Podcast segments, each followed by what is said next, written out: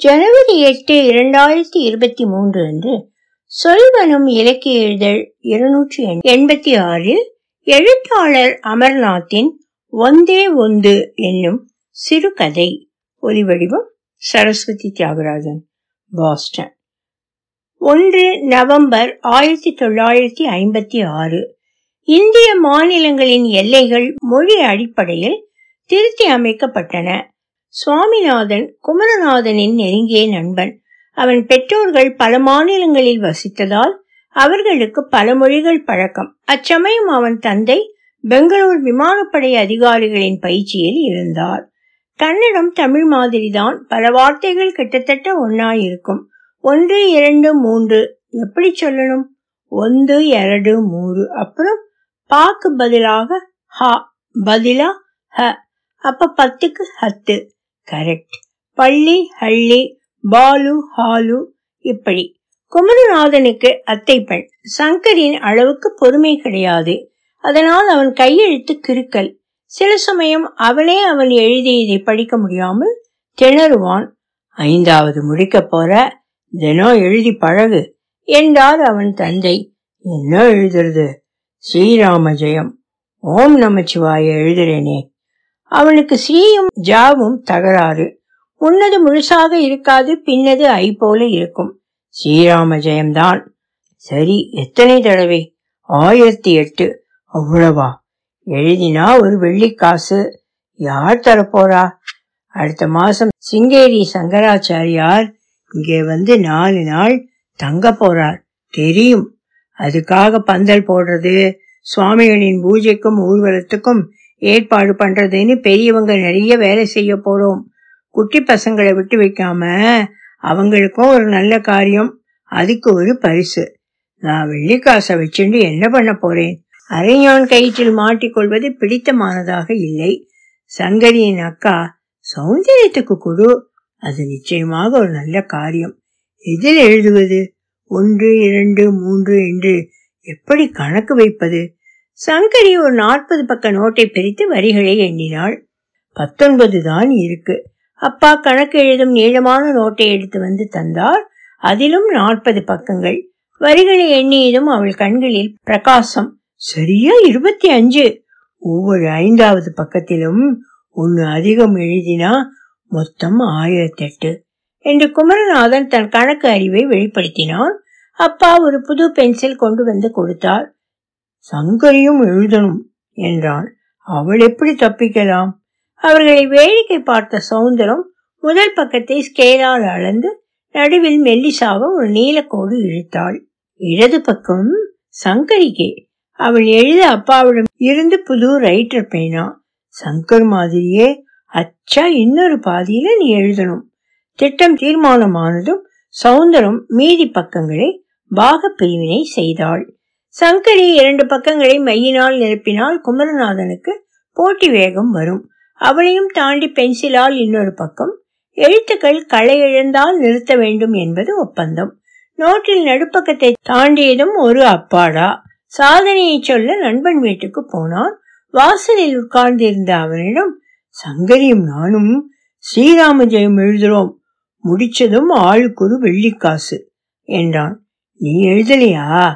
இந்த மறைமுக கேள்விக்கு மற்றவன் முன்னரைக்கு போய் ஒரு அகலமான வெளி பழுப்பு உரையை எடுத்து வந்து காட்டினான். அதன் மேல் அவனுக்கு தெரிந்த ஆங்கில அறிவியல் நண்பனின் முகவரி ஆர். சுவாமிநாதன் பதினைந்து திருமாநிலையூர் கரூர் தபால் திருச்சி மாவட்டம் மெட்ராஸ் மாகாணம். குமரநாதனுக்கு அவன் பெயரில் ஒரு தபால் அட்டை கூட வந்ததில்லை. நண்பனை பொறாமையாக பார்த்தான். அவனுக்கு யார் என்ன அனுப்பியிருப்பார்கள்?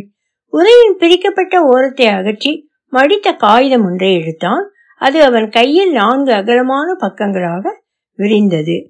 ஆதியில் என்று கொட்டை எழுத்தில் தலைப்பு இரண்டு பத்திகளில் நிறைய பாராக்கள் நாலைந்து வர்ணப்படங்கள். இதில் இருக்கிற கேள்விக்கு பதில் எழுதணும் என்று உரையிலிருந்து ஒரு ஒற்றை தாளை எடுத்து காட்டினான். ஒவ்வொரு கேள்விக்கும் கீழே நான்கு காலி வரிகள். எழுதி இதில் வைத்து திருப்பி அனுப்பணும். பெரிய உரையிலிருந்து ஒரு சின்ன உரை அதில் மேல் போகும் இடத்தின் முகவரி. தீர்க்க குரலோசை தபால் பெட்டி எண் பூனா ஸ்டாம்ப் போட்ட வேணாம். அவங்களே காசு கொடுத்து வாங்கிப்பாங்க. பாடப்புத்தகம் படித்து கேள்வி பதில் எழுதுவது போதாது என்று இது வேறா? ரொம்ப நேரம் ஆகுமே. இதை படிக்காமலேயே பதில் எழுதலாம். என்று மறுபடி நான்கு பக்க காகிதத்தை காட்டினான். குமரநாதனுக்கு புரியவில்லை. சுவாமிநாதன் கேள்வித்தாளை அவனிடம் கொடுத்து முதல் கேள்வி என்ன? ஆறாவது தினம் கடவுள் என்ன செய்தார்? நண்பன் பாடத்தின் முதல் பக்கத்தை அவன் முன்னால் நீட்டினான். மற்ற கருப்பு எழுத்துக்களுக்கு நடுவில் தனித்து நின்ற சிவப்பு நிற வாக்கியம். கடவுள் மெரிய மிருகங்களை படைத்து தன் அச்சில் மனிதனை உருவாக்கி அவனுக்கு எல்லா உயிர்களின் மேலும் ஆதிக்கம் கொடுத்தார். அதை அப்படியே பதிலிடத்துல எழுதணும். உன் கையெழுத்து தான் குண்டு குண்டா அழகா இருக்குமே? அடுத்த கேள்விக்கு இரண்டாம் பக்கத்தில் தயாராக இருந்த பதில். கடவுள் விளக்கப்பட்ட மரத்தை ஆதாமுக்கு காட்டி நன்மை தீமைகளை உணர வைக்கும் அதன் கனியை புசிக்கலாகாது என்று கட்டளையிட்டார். அந்த பக்கத்தை மேலோட்டமாக படித்த குமாரநாதனுக்கு ஒரு சந்தேகம். கதையில அத்திப்பழம்னு போட்டிருக்கு பழத்துல பார்த்தா ஆப்பிள் மாதிரி இருக்கு. உனக்கு எதுக்கு அந்த கவலை? பள்ளிக்கூடம் போகாம ஒரு பழத்தை தின்னு அறிவு வந்தா எவ்வளவு நன்னா இருக்கும். நீ ஒருத்தன் விஷயத்தை விட்டுட்டு எங்கேயோ போயிடுவே. சுவாமிநாதன் எல்லா காகிதங்களையும் பெரிய உரைக்குள் செருகினான். சரி இந்த ஆறு கேள்விகளுக்கும் பதில் எழுதி அனுப்பினா அடுத்த பாடம் இதே மாதிரி தபாலில் வரும். அதிலும் கேள்விகளுக்கு வரிசையாக பதில்கள் பளிச்சென்று கண்ணில் படுமாக இருக்கும். நண்பனுக்கு பத்து நிமிட வேலை. இதெல்லாம் எதற்காக? இப்படி ஆறு பாடம் முடிச்சா ஒரு சர்டிபிகேட் அதை வைத்து என்ன செய்வது? ஊரின் மத்தியில் நான்கு வீடுகள் கட்டக்கூடிய காலி மனையில் மூங்கில் கழிகள் நட்டு ஒரு பெரிய கொட்டகை. சங்கராச்சாரியாரின் பரிவாரம் அவருக்கு முன்பே வந்து அங்கே இறங்கிவிட்டது. தகவல் காதில் விழுந்து குமரநாதன் அங்கே போனபோது தெருவை அடைத்த பந்தலின் முன் காகித கற்றைகளுடன் சிறுவர் வரிசை. உள்ளே மேடை அலங்காரம் நடந்து கொண்டிருந்தது. வரிசையில் நின்றான். குடுமி மேல்தொண்டு தட்டாடை வேஷ்டியில் இரண்டு பிரம்மச்சாரிகள். சந்தன பொட்டு வைத்த ஒருவன் ஸ்ரீராம ஜெயங்களை வாங்கி ஒரு கோணி பையில் திணித்தான். மூன்று விபூதி வரிகளுடன் இன்னொருவன் அவற்றுக்கு பரிசாக வெள்ளி காசுகளை வழங்கினான். குமரநாதனுக்கு முன்னால் நின்ற பசுபதியின் கசங்கலான பழுப்பேய காகிதங்களில் ஸ்ரீக்கும் இம்முக்கும் நடுவில் கிருக்கல்கள் அந்த காகிதங்கள் இன்னும் கொஞ்சம் கசங்கின. வெள்ளிக்காசை பெருமையுடன் காண்பித்துவிட்டு ஓடினான். அதன் பைசா காசின் அளவையும் ஊதினால் பறக்கும் தகரத்தின் மெலியையும் பார்த்து இதற்கா மெனக்கெட்டு? குமரநாதனின் நோட்டை சந்தனப்பட்டு வாங்கி அதன் தடியான நீல அட்டையை பார்த்து அதை கோணியில் திணிக்க யோசித்தான். விபூதி தீட்டியவன் நீட்டிய கையில் ஒரு காசுதான். குமரநாதன் நோட்டை திரும்ப பெற்று அதை பிரித்தான். பக்கங்களின் இரண்டு வரிசைகளை காட்டினான். மற்றவனுக்கு புரியவில்லை. குமரநாதன் இரண்டு விரல்களை நீட்டி எரடு மற்றவன் ஆள்காட்டி விரலில் ஒந்து. பென்சிலால் எழுதிய வலது பாதியை தொட்டு காட்டி தன் மார்பில் வைத்து இடது பாதியின் மையெழுத்து வரிசையில் விரல்களை ஒட்டி அக்கா என்றான். அதற்கு மற்றவன் மசியவில்லை. ஒன்று மனகே ஒன்று நோட்டை மூடி எடுத்துக்கொண்டு குமரநாதன் திரும்பி நடந்தான். ஒந்தே ஒன்று என்று விபூஜி சத்தமாக திரும்ப அழைத்தான். பேடா பேடா சங்கரியிடம் என்ன சொல்வது? காசு தீர்ந்து விட்டதாம். சும்மா கொடுக்க மனமில்லை. நீ கயிற்றில் கோத்து போட்டுகிறபடி ஒன்றும் பிரமாதமாக இல்லை. காசு போனால் போகட்டும். என் கையெழுத்து எவ்வளவு முன்னேறி இருக்கிறது பார். முதல் பக்கத்தின் ஆரம்பத்தில் ஸ்ரீராம தோல்வி கடைசியில் கிட்டத்தட்ட உன்னை மாதிரி எழுதியிருக்கிறேன்.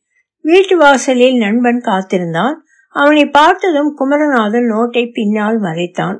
மற்றவன் முன்பு காட்டியது போன்ற பெரிய தபால் உரையிலிருந்து ஜாகிரதையாக இழுத்து பெருமையுடன் நீட்டினான். அகலமான நுனியை மட்டும் பிடித்தாலும் வளையாத விலை உயர்ந்த காகிதம் வெளிநாட்டிலிருந்து வந்திருக்க வேண்டும். வளைவான எழுத்துக்களில் தீர்க்க குரலோசை சர்டிபிகேட் ஆஃப் அச்சீவ்மெண்ட் அலங்கார எழுத்துக்களில் ஆர். சுவாமிநாதன் ஆயிரத்தி தொள்ளாயிரத்தி ஐம்பத்தி ஆறாம் ஆண்டில் டிசம்பர் மாதத்தில் மூன்றாம் தினத்தில் தெய்வீக பாதையின் முதல் மைல் கல்லை தாண்டியதாக கடவுளுக்கு அறிவிக்கிறோம். சான்றிதழுக்கு மதிப்பு கூட்ட வலப்பக்கத்தின் நடுவில் ஒரு பிரகாசமான வட்டம். ரூபாய் அளவில் ஒரு தங்க காசை பதித்தது போல வெயிலில் பளபளத்தது ஒலி வடிவம் சரஸ்வதி தியாகராஜன் பாஸ்டன்.